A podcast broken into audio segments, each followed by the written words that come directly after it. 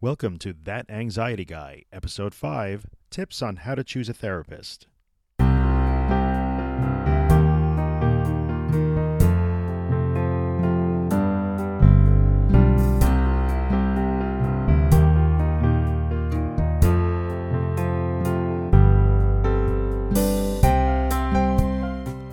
Hey, everybody, Drew here. Thanks for stopping by to listen. Today, I want to talk about something that I get asked about on a pretty regular basis, and that is how do I go about finding a therapist if I decide that that's the right thing for me? Uh, that's a great question, and it's definitely worth talking about. So, I think we're going to spend a little time on that today. So, many people with anxiety disorders can really make a lot of great progress on their own without a therapist, but getting professional help is not really a bad idea. So if you think that enlisting the help of a professional therapist is right for you, then that's awesome. And there are some things you should probably know before you start looking. So let's go over those. The first thing you kind of need to know overall is that not all therapy and not all therapists are equal. It's not generic, they're not the same, there are differences. So there are different styles and theories of therapy. Uh, they vary quite widely. Not all of them are effective necessarily in the case of anxiety disorders. And when I'm talking about anxiety disorders, I'm talking about things like panic disorder, agoraphobia, OCD, social anxiety, even some eating disorders, that sort of thing. Now, some types of therapy are absolutely more effective than others for people with anxiety disorders. There's a lot of research that shows it, and it's absolutely worth understanding the differences. So, the first thing I want to talk about, and probably the biggest thing is understanding the difference between a psychiatrist and a psychologist. This is huge. Now, psychiatrists are medical doctors, and therefore they can use a prescription pad as a tool. Now, this is not, I'm not casting aspersions on anybody in particular in the field of psychiatry, but sadly, many psychiatrists do see medication as their primary or even their only tool, and that's rarely good for anybody. Now, a psychiatrist, being a medical doctor, tends to have a little bit more of a biological slant, a little more of a neurological slant, and again, does rely a bit more on the medication, maybe more than a bit more, maybe a lot more on medication. And there tends to be less personal interaction and what you would think of as as therapy, quote uh, unquote. unquote excuse me. Um, now, psychologists, on the other hand, are educated to the doctoral level with a PhD or possibly a PsyD, PSYD, depending on the school they're at, but they do not have an MD. They're not medical doctors. So, psychologists cannot and do not prescribe medication. And they tend to be focused more on what you would consider therapy than on the biological aspects of what's going on. Now, naturally there are crossovers. There are some psychiatrists that don't necessarily believe in the role of medication, and there are some psychiatrists that are really more therapy oriented in various ways, and there are some psychologists that do believe in using medications. Often they'll work with a psychiatrist and may include medication uh, with the aid of that psychiatrist. Um, and some psychologists that have more of a biological or neurological slant to their practice. So there are variations, but it is important to understand the general difference between a psychiatrist and a psychologist. And in my opinion, it's a psychologist that you're going to be looking for. So let's take a look at the different types of therapy that you're going to encounter when you enlist the aid of a psychologist. Now, what most people think of as therapy involves going to see somebody once a week or more than once a week and talking to them. So if you ask the average person, um, are you in therapy? They'll say, yes, I have a therapist. And that usually means I go to see somebody for 50 minutes once a week and we talk about things. Um, now, that's traditional talk therapy, if you will. It's most well known and it's most often misinterpreted as what therapy is in general. And that's kind of wrong. That's really more of a what would be called a psychodynamic or psychoanalytic form of therapy. It's a long term therapy. It also it tends to stretch out for a very long time, years possibly. Uh, most of that therapy is focused on kind of digging and looking for underlying causality. What's the root cause of your problem through continued talking and probing and digging? There may be aspects of, you know, conscious versus subconscious issues. Um, and it's very involved, it's very long term. Um, it's one of the oldest forms of therapy, and it has its place, but it's not shown to be terribly effective in the case of anxiety disorders. It's just not. Um, so, going to just talk to somebody once a week is kind of not what you're looking to do. It's not going to be terribly effective for you. So now let's talk about something called humanistic or existential therapy.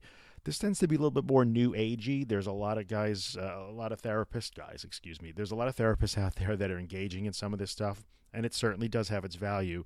But humanistic or existential therapies tend to be focused on very broad themes like self actualization and realization of one's potential. Uh, humanistic therapists tend to view themselves more as guides than teachers. And their goal is really to help you find sort of your optimal path uh, in life. Um, they can be short term therapies, but they often do drag on for a very long time given the broad goals. And humanistic, existential type therapies also not shown to be terribly effective in the case of anxiety disorders. Again, they have their place in the world, but not necessarily most effective in this case. So that brings us to behavioral therapists and behavioral therapies. And there's a large body of research out there that shows time and time again that behavioral based therapies are the most effective form of therapy in the case of anxiety disorders. Now, in behavioral therapists, your therapist takes on the role of sort of a teacher and you'll learn you will learn and this is learning by taking an active role in the process to develop skills that are focused on changing unwanted thoughts and negative thought patterns and on identifying and changing the behaviors that tend to perpetuate the anxiety cycle.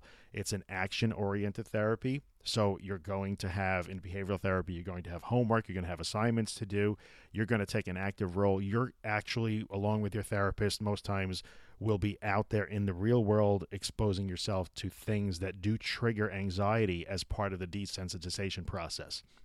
So, in behavioral therapies, there's work to do. Um, there's definitely an effort to put in.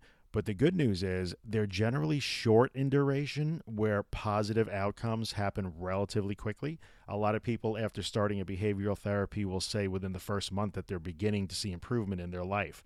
Um, and generally speaking, people who engage in a course of behavioral therapy, like, say, cognitive behavior therapy, will tend to last anywhere from, say, three to nine months. It's rare that they go on for more than a year.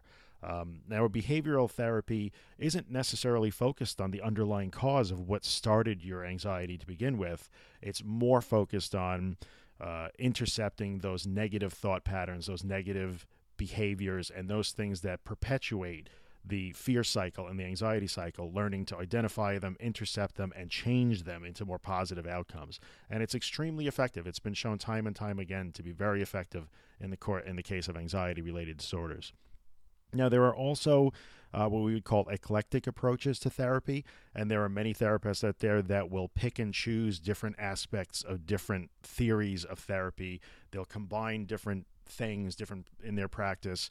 Uh, and that can be very effective. And the thing that's attractive about that is an eclectic therapist will try and tailor a course of therapy for a given person. But anxiety disorders really you're generally best served by a therapist who works primarily in the behavioral realm. So there's nothing wrong with an eclectic therapist that wants to use maybe different modalities depending on your individual situation, but you really want to try and stay focused on the behavioral, the cognitive behavioral therapy if possible. So now you want to look for a therapist. Let's go over the things that you kind of want to look for. So, again, my strong opinion on this is that you want a psychologist, not a psychiatrist. And the way to tell the difference is if the person has an MD, a medical degree, medical doctor, they are a psychiatrist. And there's probably going to be medication involved and that sort of thing, like I mentioned before. I'm not saying that don't ever take medication. That's a personal decision. I have my own opinions, but that's your personal call. You know what's right for you. But in this case, I think therapy wise, you're looking for a psychologist as opposed to a psychiatrist. So you're likely going to find somebody that has either a PhD, a doctoral degree, or a PsyD, PSYD, depending on the school they went to. Sometimes you're going to find somebody who has their degree is MSW, Masters in Social Work. And we're talking about the United States here. I know that may vary in other countries, but generally speaking, that's how you're going to tell a difference between a psychiatrist and a psychologist or a psychological social worker. A psychological social worker, depending on where you live, may be licensed to engage in therapy like behavioral therapy, or maybe not, depends on where you live. Uh, that's kind of an individual area thing. But MSWs, psychological social workers, have been known to do a very good job in this area.